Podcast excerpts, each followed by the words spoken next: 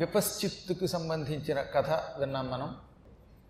జడుడు తన తండ్రికి తన పూర్వజన్మ రహస్యాలు చెప్పి పదిహేను వేల జన్మలు నాకు గుర్తున్నాయి. అందులో గడచిన పదిహేనవ జన్మలో నేను ఒకసారి ఒక పాపం చేసి గోవులు ఆహారం సేకరిస్తూ ఉంటే నీళ్ళు తాగుతూ ఉంటే వాటిని అదిలించి కొట్టి ఆ పాపం వల్ల అమిత కర్దమము అని ఒక నరకంలో పడ్డాను. అప్పుడు మేము యాతనలు పడుతూ ఉండగా మా అదృష్టవశాత్తు విపశ్చిత్ అనే ఒక మహారాజు అక్కడికి వచ్చాడు. ఆ మహారాజు గారి పుణ్యం వల్ల ఆ మహాత్ముని దర్శనం వల్ల మాకు సుఖం కలిగింది స్వర్గంలో మారిపోయింది నరకం అని ఆ కథంతా చెప్పాడు. ఆ మహాత్ముడికి విపశ్చిత్తికి యమకింకరుడు చెప్పిన నరకవర్ణంలన్నీ తాను విన్నానని తన తండ్రికి చెప్పాడు. ఇప్పుడు ఏమన్నాడు విపశ్చిత్తు యమకింకరుడి ద్వారా నరక విశేషాలన్నీ తెలుసుకున్న తరువాత నాయన విపశ్చిత్తు ఇక నీ ఆ స్వల్ప దోషం పోయింది కాబట్టి నువ్వు ఈ నరకం విడిచిపెట్టి స్వర్గానికి వెళ్ళిపోదు కానీ ఇంద్రుడు యమధర్మరాజు నీకోసం ఎదురు చూస్తున్నారు. నువ్వు మాతో పాటు అక్కడికి వచ్చి స్వర్గానికి పోదువుగా అనగానే ఆయన వెళ్ళడానికి సిద్ధపడ్డాడు. ఆ సమయంలో ఏం జరిగింది? ఆ నరకంలో ఉన్న పాపాత్ములంతా గొల్లును గోలబెట్టేశారు. ఈ రాజుగారు యమకింకరునితో స్వర్గానికి వెళ్ళిపోతున్నాడనే విషయం తెలుసుకున్న యమలోక బాధలు పొందుతున్నటువంటి వాళ్ళంతా కూడా ఏడవడం మొదలెట్టారట. నరకలోకంలో బాధలు పొందుతున్న వాళ్ళకి నారకులు అని పేరు. నారకుడు అంటే నరకమునందు శిక్ష అనుభవించుతున్నవాడు. నరకే శిక్షాం అనుభవం కరోతీతి నారక అని. నరకలోకమునందు శిక్షను అనుభవించేవాడికి నారకుడు అని పేరు. అందులో ఈయన కూడా ఉన్నాడుగా ఈ జడుడికి అప్పటికి అది గడిచిన పదిహేనో జన్మ అనమాట అందుకే ఆయన ఇంత బాగా గుర్తుపెట్టుకుని మేమందరం కలిసి వెళ్ళిపోతున్న రాజుగారి కాళ్ళు గట్టిగా పట్టుకుని దూరం నుంచి అరిచాం మహారాజా వెళ్ళొద్దోయ్ వెళ్ళొద్దోయ్ వెళ్ళొద్దోయ్. నీవు రాని క్రితం ఎన్నో సంవత్సరాలుగా మేము ఇక్కడ ఘోర దుఃఖాలు అనుభవించాం మహాబాధ పొందాం మలమూత్రాలు ఆహారంగా సేకరించాం. యమకింకరులు మమ్మల్ని కొట్టారు కత్తులతో కోశారు కుంభీపాకంలో వేసి ఉడకబెట్టారు. ఈ బాధలు పడి పడి నలిగిపోతున్న సమయంలో మరి ఎప్పుడు ఏ పుణ్యం చేసావో తెలియదు కానీ నువ్వు అడుగు పెట్టావు. నీ వంటి పుణ్యాత్ముని రాకతో ఈ నరకం స్వర్గం అయ్యింది. అందువల్ల మేము ఇక్కడ మరికొంతసేపు నిన్ను ఉండమని కోరుతున్నాం. నువ్వు ఉన్నావా? నరకం మాకు స్వర్గం. నువ్వు వెళ్ళగానే మళ్ళీ నరకం అయిపోతుంది. పుణ్యాత్ములు గొప్పతనం ఏంటంటే వాళ్ళు ఉన్న కాసేపు ఆహ్లాదంగా ఉంటుంది. వాళ్ళు వెళ్ళిపోయాక మళ్ళీ యథాతథం. యజమాని ఉన్నప్పుడు పనివాడు సక్రమంగా పనిచేసి యజమాని వెళ్ళిపోగానే మళ్ళీ వాడి దాన్ని వాడు చేసినట్టుగా అయిపోతుంది. అందువల్ల దయతో ఇక్కడ ఉండు. అనగానే రాజు తెల్లబోయి ఓ యమకింకరా అసలు ఏమి చేశానని నేను అడుగు పెట్టడం వల్ల ఈ యమలోకంలో ఉన్న వారి బాధలు తొలగాయి. ఈ నారకులకి ఆహ్లాదం కలిగింది. నరకాన్ని స్వర్గంగా మార్చడం అంటే అంత తేలిక కాదుగా? ఈ భయంకర యమలోకం తాత్కాలికంగా అయినా నా దర్శనం వల్ల నా స్పర్శనం వల్ల లేక నేను అడుగు పెట్టడం వల్ల స్వర్గం అయ్యిందంటున్నారు వీరు. దానికి నేనేం చేశాను? నేను ఇక్కడికి రాబట్టి వీళ్ళకి సుఖం కలిగింది. అంటే వీడు కూడా ఎక్కడో ఎంతో కొంత పుణ్యం చేయబట్టి ఇలాంటి వాడు వస్తాడు? ఒక ఘోర శిక్ష అనుభవిస్తున్నారండి ఈ పాపాత్ములు నరకంలో. ఆ సమయంలో ఆ శిక్ష రద్దయింది. వాళ్ళకి సుఖం కలిగింది. అంటే వీళ్ళు ఏం చేసి ఉంటారు అనగా అప్పుడు యమకింకరుడు చెప్పాడు ముందు వాళ్ళు ఏం చేశారో చెబుతున్నాను నేను. వీళ్ళంతా గడచిన పదిహేను జన్మల క్రితం అనేక పాపాలు చేసిన వాళ్ళు కొందరు గోవుల్ని తన్నిన వాళ్ళు గోహత్య చేసిన వాళ్ళు గురువుల్ని ధిక్కరించిన వాళ్ళు చెయ్యరాని పాపాలు చేసిన వాళ్ళే కానీ ఒకే ఒక్కసారి ఈ నరక వర్ణన వాళ్ళు భూలోకంలో బతికున్న రోజుల్లో ఒక మహాత్ముడు చెబుతూ ఉండగా విన్నారట ఆ పుణ్యం వీళ్ళని రక్షించింది. ఇది ఎంత గొప్ప విషయం అండి ఈ పురాణంలో ఇది ఒక శీర్ష భాగం లాంటిది. ఇప్పుడు ఈ పాపాత్ములు ఘోర దుఃఖం అనుభవిస్తున్నారు.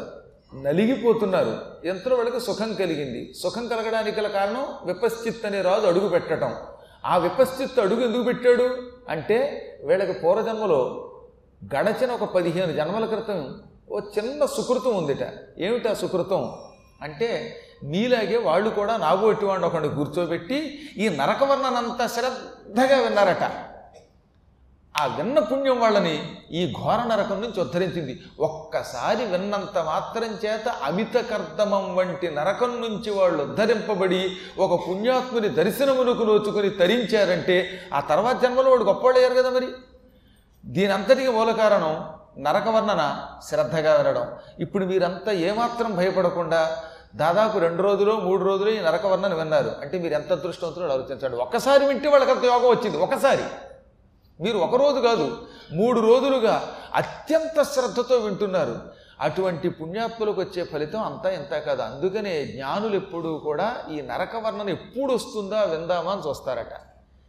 ఆ వినడం ద్వారా మహాపాపం పోతుంది. విన్నప్పుడు కొంత అంతో ఎంతో మీకు కొందరికి భయం కలుగుతుంది. ఆ భయం కలగడం లాభం అనమాట భయం పశ్చాత్తాపానికి దారి తీస్తుంది. అది మహాపుణ్యం అవుతుంది అందువల్ల ఇంత నరకవర్ణన మనకి ప్రసాదించి మనందరం నరకం వెళ్ళకుండా మనల్ని అనుగ్రహించిన వేదవ్యాసుడికి మనందరం కృతజ్ఞులమై ఉందాం. ఈ ఘట్టం అందరికీ చెప్పవలసిన ఘట్టం అన్నమాట. లేకపోతే అంత తేలికగా నరకం నుంచి మాత్రం ఉద్ధారణ జరగదు. నరకో నరకోద్ధరణ జరిగిందంటే ఒకటే కారణం ఆ నరక వర్ణన వినడమే. ప్రసాదం తింటే ప్రసాదం వల్ల ఎలా పాపం పోతుందో నరక వర్ణన వినడం ద్వారా నరకంలో మనం అనుభవించవలసిన బాధలన్నీ ఈ క్షణమే తొలగిపోతాయట. అంత గొప్ప వర్ణన ఇది. ఇక నీవు అడుగు పెట్టడం వల్ల నరకం ఎందుకు స్వర్గం అయ్యిందో చెబుతున్నాం. నీవు మహాపుణ్యాత్ముడివి. అందువల్లే నీ పుణ్యం వల్ల ఈ నరకం స్వర్గమయ్యింది. మామూలు పుణ్యం అనేది.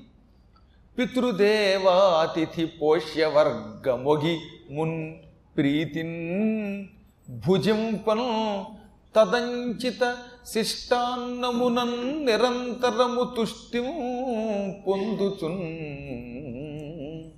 విస్తృత క్రతువుల్ చేసిన పుణ్యమూర్తి ఒగుటన్ రాజేంద్ర యుష్మత్తనూద్గత గంధానిలమిప్పుడు నారకులకున్ కావించే ఆహ్లాదము మహారాజా నీ శరీరం నుంచి ఒక అపూర్వమైన సువాసన వస్తూ ఉంటుంది. నీ శరీరం నుంచి వచ్చే ఆ సువాసన ఎటువంటి సువాసన? అతి భయంకరమైన నరకములో ఉన్న దుర్వాసన తొలగించి నరకమును స్వర్గంగా మార్చగలిగే సువాసన. నరకంలో మామూలు వాసన రాదని చాలాసార్లు చెప్పాం కదా అది దరిద్రపు వాసన వస్తుంది అక్కడికి వెళితే. వేల సంవత్సరాలుగా కుళ్ళిపోయిన మలమూత్రాలలో ఉన్న నీరు బయటికి తోడితే ఎటువంటి దుర్వాసన వస్తుందో అటువంటి దుర్వాసన వస్తుందిట. కుళ్ళిపోయిన జంతువుల కళేబరముల నుంచి వచ్చే వాసన వస్తుందిట. ఎండిపోయిన కళేబరాలు ఉంటాయే ఈ అస్థిపంజరాలు. వాటిని హఠాత్తుగా బయట పెడితే ఏ వాసన వస్తుందో ఆ వాసన వస్తుంది. ఇటువంటి భయంకర వాసన యమలోకపు వాసన అంటే. ఈ యమలోకపు దుర్వాసన తొలగించి అక్కడ సువాసనని నింపగలిగే శక్తి నీ శరీరం నుంచి వచ్చే సువాసనకున్నది యుష్మత్ తనూద్గత గంధ అనిలము అన్నారు. యుష్మత్ నీ యొక్క తను శరీరము నుండి ఉద్గత వచ్చినటువంటి గంధ సువాసనతో కూడిన అనిలము వాయువు. నీ శరీరం ఇక్కడ అడుగుపెట్టింది నీ శరీరము నుంచి సువాసన వెలువడుతోంది ఈ సువాసనతో కూడిన గాలి మొత్తం నరకమంతా వ్యాపించింది. దాంతో ఈ భయంకర నరకం స్వర్గంగా మారిపోయింది. ఈ నరకలోకంలో శిక్షలు అనుభవిస్తున్న పాపాత్ములకి ఆహ్లాదం కలిగించింది నీ శరీరం నుంచి వచ్చే సువాసన. ఎందువల్ల నీ శరీరం సువాసన భరితమయ్యింది ఆయన అడుగు పెట్టగానే ఆయన శరీరం నుంచి సువాసన వచ్చిందంటే ఆయన ఏమన్నా చచ్చిపోయాక సెంటు కొట్టుకుంటాడా? కొట్టుకోడుగా? మనం అంటే ఈ బ్రతికున్నాం కనుక ఈ పిచ్చి పిచ్చి సబ్బులు వాడో లేకపోతే రకరకాల సుగంధ ద్రవ్యాలు పూసుకుని ఈ బోడి నాలుగు వెంట్రుకలకి ఎక్కడ లేని రంగు వేసి ఈ ముఖానికి ఎక్కడ లేని మేకప్పులు వేసి ఎలా ఉన్నా సరే ఈ దరిద్రపు శరీరాన్ని అందంగా మార్చుకోవడానికి ప్రయత్నిస్తున్నాం. ఎన్ని ప్రయత్నములు చేసినా ఈ శరీరం అందంగా మారదు. దాని లక్షణం అది. అదే స్వర్గంలోకి వెళ్ళాక అసలు వీడికి అవసరమే లేదు అలంకారం చేసుకోవాల్సిన అవసరం. పుణ్యం వల్ల శరీరం ఎలాగో అపూర్వంగా మారిపోతుంది అందంగా మారుతుంది సహజ సువాసన వస్తుంది. కానీ ఇప్పుడు ఈయన స్వర్గానికి వెళ్ళలేదు ఇంకా నరకానికి వచ్చాడు. అది కూడా నరకంలో ఉన్న పాపాత్ములు చూడడానికి అమిత కర్దమం వంటి వాటి చోటకు వచ్చాడు. అక్కడికి వచ్చి రాగానే ఆయన శరీరం నుంచి సువాసన వచ్చింది. ఆయన శరీరానికి ఏ సుగంధం రాసుకోకుండా స్వతసిద్ధమైన వాసన ఎందుకు వచ్చింది? దానికి ఒకటే ఒక్క కారణం. ఆయన భూలోకంలో బ్రతికి ఉండగా చేసిన కొన్ని మహాపుణ్యములు. ఏమేమి పుణ్యాలు అవి? పితృ దేవ అతిథి పోష్యవర్గము ఎరింగి మున్ ప్రీతిన్ భుజింపన్ తదంచిత శిష్టాన్నమునన్ నిరంతరము తుష్టిం పొందుతున్నారు నీవు బతికున్న రోజులలో రాజుగా ఉన్నప్పుడు నీ ఇంటికి వచ్చిన పితృదేవతలని పూజించి వాళ్ళకి అన్నం పెట్టావు. దేవతలకి నైవేద్యం పెట్టావు అతిథులకు అన్నం పెట్టావు వారంతా తిన్నాక అప్పుడు గిన్నెలో మిగిలిన అన్నం తిన్నావు. దానికి అపూర్వమైన యజ్ఞప్రసాదం అని పేరు. దేవతలకి నైవేద్యం పెట్టామండి గిన్నెలోంచి. ఒక ఎత్తడి గిన్నె తీసుకుని ఎత్తడి గిన్నె నిండా బియ్యం పోసి శుభ్రంగా వండాం కూరలు వండాం. ఇవన్నీ ఒక ఆకులో వేసి కొంత తీసి అన్నము కూరలు వీటిని ఒక దేవుడికి నైవేద్యం పెట్టి అప్పుడు ఆ గిన్నెలో మిగిలిపోయిన అన్నం తింటే దానికి యజ్ఞప్రసాదం అని పేరు. శిష్టాన్నము అని పేరు. అలాగే ఇంటికి వచ్చిన పితృస్వరూపులైన వ్యక్తులందరికీ ఒక్కొక్కప్పుడు పితృదేవతలకు నైవేద్యం పెట్టచ్చు లేదా తండ్రికో తల్లికో పెదనాన్నకో పిన్న అన్నకో పిన్నికో పెద్దమ్మకో ఇలా తండ్రి వరస అయ్యే పెద్దలు ఉంటారుగా అలాగే పిల్లనిచ్చిన అత్తగారికో మామగారికో ఇంటికి పిలిచి ఇంత అన్నం పెట్టి వాళ్ళు తిన్నాక గిన్నెలో మిగిలిపోయిన అన్నం మనం తిన్నామంటే అది కూడా యజ్ఞప్రసాదమే. పెద్దలు తినగా మిగిలినటువంటి ఆహారం యజ్ఞప్రసాదం. ఒక్కోసారి పురాణం చెప్పడానికి నా గురువులు వస్తారు. మా కోసం గిన్నెతో అన్నం వండి మాకు ఇంత ప్రసాదం పెట్టి మేము తిన్నాక గిన్నెలో మిగిలిపోయిన అన్నం మీరు తింటే అది యజ్ఞప్రసాదం. అందుకే వీళ్ళు తిన్నాక తినాలని శాస్త్రం అందుకు చెప్పింది. ఇలా పితృదేవతలు దేవతలు అతిథులు ఇంటికి వచ్చిన పెద్దలు. ఎవరైనా మహానుభావులు వస్తే ఆకలికి అన్నమో రామచంద్ర అని ఏడుస్తూ వస్తే అటువంటి వాళ్ళకి ఇంత అన్నం పెట్టి వాళ్ళు తిన్నాక గిన్నెలో మిగిలిన ఆహారం మనం తింటే అది కూడా యజ్ఞప్రసాదం తిన్నట్టే. నువ్వు బ్రతికున్న రోజుల్లో ఇలా దేవతలకి పితృదేవతలకి అతిథులకి కడుపార అన్నం పెట్టావు. వారంతా అన్నం తిన్నాక మిగిలిన అన్నం నువ్వు తిన్నావు. ఆ శిష్టాన్నం విశిష్టాన్నం యజ్ఞప్రసాదం తినడం వల్ల నీ శరీరం ఇంత పవిత్రమైన సువాసనతో కూడిన శరీరం అయ్యింది అన్నాడే యమలోకానికి వెళ్ళి యమలోకాన్ని కూడా స్వర్గంగా ఆహ్లాదకరంగా మార్చగలిగే శక్తి నీవు పవిత్ర అన్నం తినడం వల్ల వచ్చింది. అదే నువ్వు ఎవరికీ పెట్టకుండా వండింది ఒట్టినట్టే నువ్వు వదిలేసావు అనుకో నైవేద్యం పెట్టకుండా గురువులకి పెట్టకుండా గురువుగారు తర్వాత ఏడింటికి వస్తాడులే ఉపన్యాసం అయ్యాక తొమ్మిదింటికి వస్తాడులే అని ముందే నువ్వు వండుకు తినేసామనుకో అప్పుడు తిన్నన్నం శిష్టాన్నం కాదు అవశిష్టాన్నం అవుతుందిట. దుష్టాన్నం అన్నాడు మూడు సార్లు. అది దుష్టాన్నం.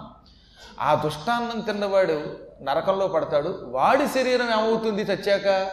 దుర్వాసనతో కూడుతుంది. కంపుగొట్టు శరీరం అవుతుంది. నీ శరీరం పవిత్రాన్నం వల్ల సువాసనతో కూడినది అయ్యింది అటువంటి ఆ పవిత్ర అన్నం తిన్న మహానుభావుడివి కాబట్టి నువ్వు ఎక్కడికి అడుగు పెడితే అక్కడల్లా నరకం కూడా స్వర్గం అయిపోతుంది. నువ్వు ఎన్ని యజ్ఞాలు చేసావు ఎన్ని దానములు చేసావు ఈ విధంగా యజ్ఞములు దానములు కూడా చేసిన పుణ్యాత్ముడి అవడం వల్ల భూలోకంలో ఉన్నంతకాలం సత్యం మీద నిలబడి సత్యం తప్ప అసత్యం పలకని వాడివి అవడం వల్ల ధర్మం ఆచరించటం వల్ల నీ శరీరం ఎంత పవిత్రమయ్యింది. నీ శరీరం నరకానికి రాగానే అందులోంచి సువాసన వచ్చింది. ఆ సువాసన వల్ల నరకం కాస్త స్వర్గం అయ్యింది అందువల్లే జీవితంలో ఒక్కసారైనా పుణ్యాత్ముడు మన ఇంటికి వస్తే బాగుండు మనం ఉన్న స్థలానికి వస్తే బాగుండని పూర్వకాలంలో అనుకునేవారు. ఇప్పుడు అర్థమైందా? నీ శరీరానికి ఎంత పవిత్రత ఉన్నదో నీ రాకతో వీళ్ళు ఎంత ఉత్తములయ్యారో వాళ్ళకి నీ రాక శుభం కలిగించడానికి గల కారణం వారు పూర్వజన్మలో నరక వర్ణన వినడమే సుమా. అని యమకింకరుడు మొత్తం వివరంగా చెప్పాడు. అప్పుడు రాజు ఓహో అంటే నేను ఇక్కడ ఉన్నంతసేపు ఈ నరకంలో ఉన్న వాళ్ళకి కష్టం రాదు. నేను వెళ్ళిపోతే మళ్ళీ వాళ్ళకి దుఃఖం వస్తుందన్నమాట. అవునా? అంటే అవునయ్యా ఈ నరకం శాశ్వతంగా స్వర్గంగా మారకూడదు. నీ ఉన్నంత వరకే ఈ నరకం స్వర్గంగా ఉంటుంది. నువ్వు స్వర్గానికి వెళ్ళగానే మళ్ళీ వీళ్ళ కష్టాలు వీళ్ళవే అన్నాడు ఆయన ఓహో నేను వెళ్ళిపోతే వీళ్ళకి మళ్ళీ బాధలు వస్తాయా? అయితే నేను చచ్చిన రాను ఇక్కడే పడి ఉంటాను. నేను ఎక్కడికి రాను? శరణు అన్నవారిని కాపాడడం మా జనక వంశంలో ఉన్న వాళ్ళందరి యొక్క లక్ష్యం. అసలు జీవి అన్నవాడు ఎవడు? జీవి ఎప్పుడూ కూడా ఇతరులను రక్షించడానికి ప్రయత్నించాలి. కాపాడాలి కాపాడాలి అన్న వాళ్ళని కాపాడాలి. ఆహారం అడిగిన వాడికి ఆహారం పెట్టడం శరణన్నవాడిని కరుణించటం ఉత్తముల లక్షణం. పాపం ఎంతమంది ఎంతో బాధపడుతున్నటువంటి వాళ్ళంతా మహారాజా నువ్వు కాసేపు ఉండు బాబు నీకు పుణ్యం ఉంటుంది మమ్మల్ని రక్షించు అంటూ అంటే వాళ్ళని రక్షించకుండా నేను ఒక్కడిని స్వర్గానికి పోతానంటే అది ధర్మం ఎలా అవుతుంది? నన్ను నమ్ముకున్న వాళ్ళని రక్షించడం కోసం నేను ఏదైనా చేస్తాను నాకు స్వర్గం వద్దేమొద్దు హాయిగా నేను ఇక్కడే ఉంటాను ఈ నరక దుఃఖం నాకు ఇష్టమే. నేను దుఃఖం అనుభవించినా పర్వాలేదు కానీ వీళ్ళకి సుఖం ఉంటే చాలన్నాడు ఆయన. అది ఎలా కుదురుతుంది నాయనా? ఎవడెక్కడ ఉండాలి అక్కడ ఉండవలసిందే. నీకు రూమ్ నెంబర్ స్వర్గం కేటాయించాం. వీళ్ళకి రూమ్ నెంబర్ నరకం కేటాయించాం. వీళ్ళు నరకంలో ఉండక తప్పదు నీ రూములో నువ్వు ఉండాలి. నీ రూములు మార్చుకుంటామంటే మేనేజ్మెంట్ ఒప్పుకోరు. కుదరదు. ఇది యమలోక నియమం కాదన్నాడు యమకింకరుడు. యమలోకపు నియమం నాకెందుకు? నేను ఇక్కడే ఉంటాను నేను ధర్నా చేస్తాను. ఎవడు కదులుస్తాడో చూస్తాను. అంటే భూలోకంలో ఈ ధర్నాలు చేసేవాళ్ళంతా దొంగ నాటకాలు. ఐదు కేజీలు బరువు తగ్గడానికి ఆడేటటువంటి నాటకాలట. కానీ అక్కడ అలా బరువులు తగ్గడానికి పరువు పెంచుకోవడానికి ఆడేవి కావు. అవి స్వతసిద్ధమైనవి. పెక్కండ్రకు సుఖమగు నేనొక్కడనే. నరక దుఃఖముందుచు ఇచ్చో చిక్కుదు నేనిట్టి వరవు దక్కుదునే అరుగు మీవు తడయక ఎంకన్. ఎక్కువ మందికి సుఖం కలిగించడానికి ఒక్క వ్యక్తి దుఃఖం పొందవచ్చును అని శాస్త్రం చెబుతున్నది. మన వల్ల కొన్ని వందల మందికి సుఖం కలుగుతూ ఉంటే మనం మన శరీరాన్ని అవసరమైతే త్యాగమైనా చెయ్యాలి. లోకోపకారం కోసం ఎక్కువ మందిని రక్షించడం కోసం మనం ఏమైనా చెయ్యాలి. ఇంతమంది నరకంలో దాదాపు వెయ్యి మంది ఉన్నారు పాపం వీళ్ళు. వీళ్ళందరూ నా ఒక్కడి వల్ల సుఖం పొందుతున్నారు. కాబట్టి వీళ్ళందరి కోసం నేను ఒక్కడిని దుఃఖం పొందుతాను. నేను ఇక్కడే ఉంటాను. నేను రాను. నువ్వు ఆలస్యం అయిపోతుంది అనుకుంటే నువ్వు వెళ్ళిపో. వెళ్ళి యముడికి చెప్పు? ఇంద్రుడికి చెప్పు. నేను మాత్రం నేను ఇక్కడే కూర్చుంటాను. అని టక్కని చతికిల పడిపోయాడు. పాపం కింకరుడు బతికాడు. ఇది వీలు కాదండి. మీరు ఇలా ధర్నా చేస్తే మా యజమానితో నాకు ఇబ్బంది వస్తుందండి. తమరు దయతోటి రండి అంటే నేను రాను నాయన. ఎందుకు నన్ను బలవంత పెడతావు? నేను ఇక్కడే కూర్చుంటాను అన్నాడు. టక్కన అక్కడికి యమధర్మరాజు ఇంద్రుడు వచ్చారు. ఈ విధంగా యముడు శక్రుడు రాగానే ఈయన లేచి నిలబడి నమస్కరించాడు. అప్పుడు యమధర్మరాజు అన్నాడు మహానుభావ నువ్వు ఎంత ఉత్తముడివి. పది మంది కోసం స్వర్గ సుఖాలు కూడా త్యాగం చేస్తానంటున్నావు. ఇతరుల కోసం స్వర్గ సౌఖ్యములు త్యాగం చేసేవాడు ఎవడో ఉండడు. నీవు బతికొండగాను ధర్మం చేసావు శరీరం విడిచిపెట్టి ఇక్కడికి వచ్చాక కూడా ధర్మమూర్తి అవుతున్నావు. అందుకే మేము మెచ్చుకున్నాం. ఇక్కడ ఉన్నది ఇక చాలు. ఈ పాపాత్ములు వాళ్ళ పాప భారం అనుభవించాలి. వాళ్ళ కర్మఫలం అనుభవించాలి. నువ్వు మారు మాట్లాడక పేచీ పెట్టక మమ్మల్ని మరింత ఇబ్బంది పెట్టక స్వర్గానికి వచ్చేయి అన్నాడు.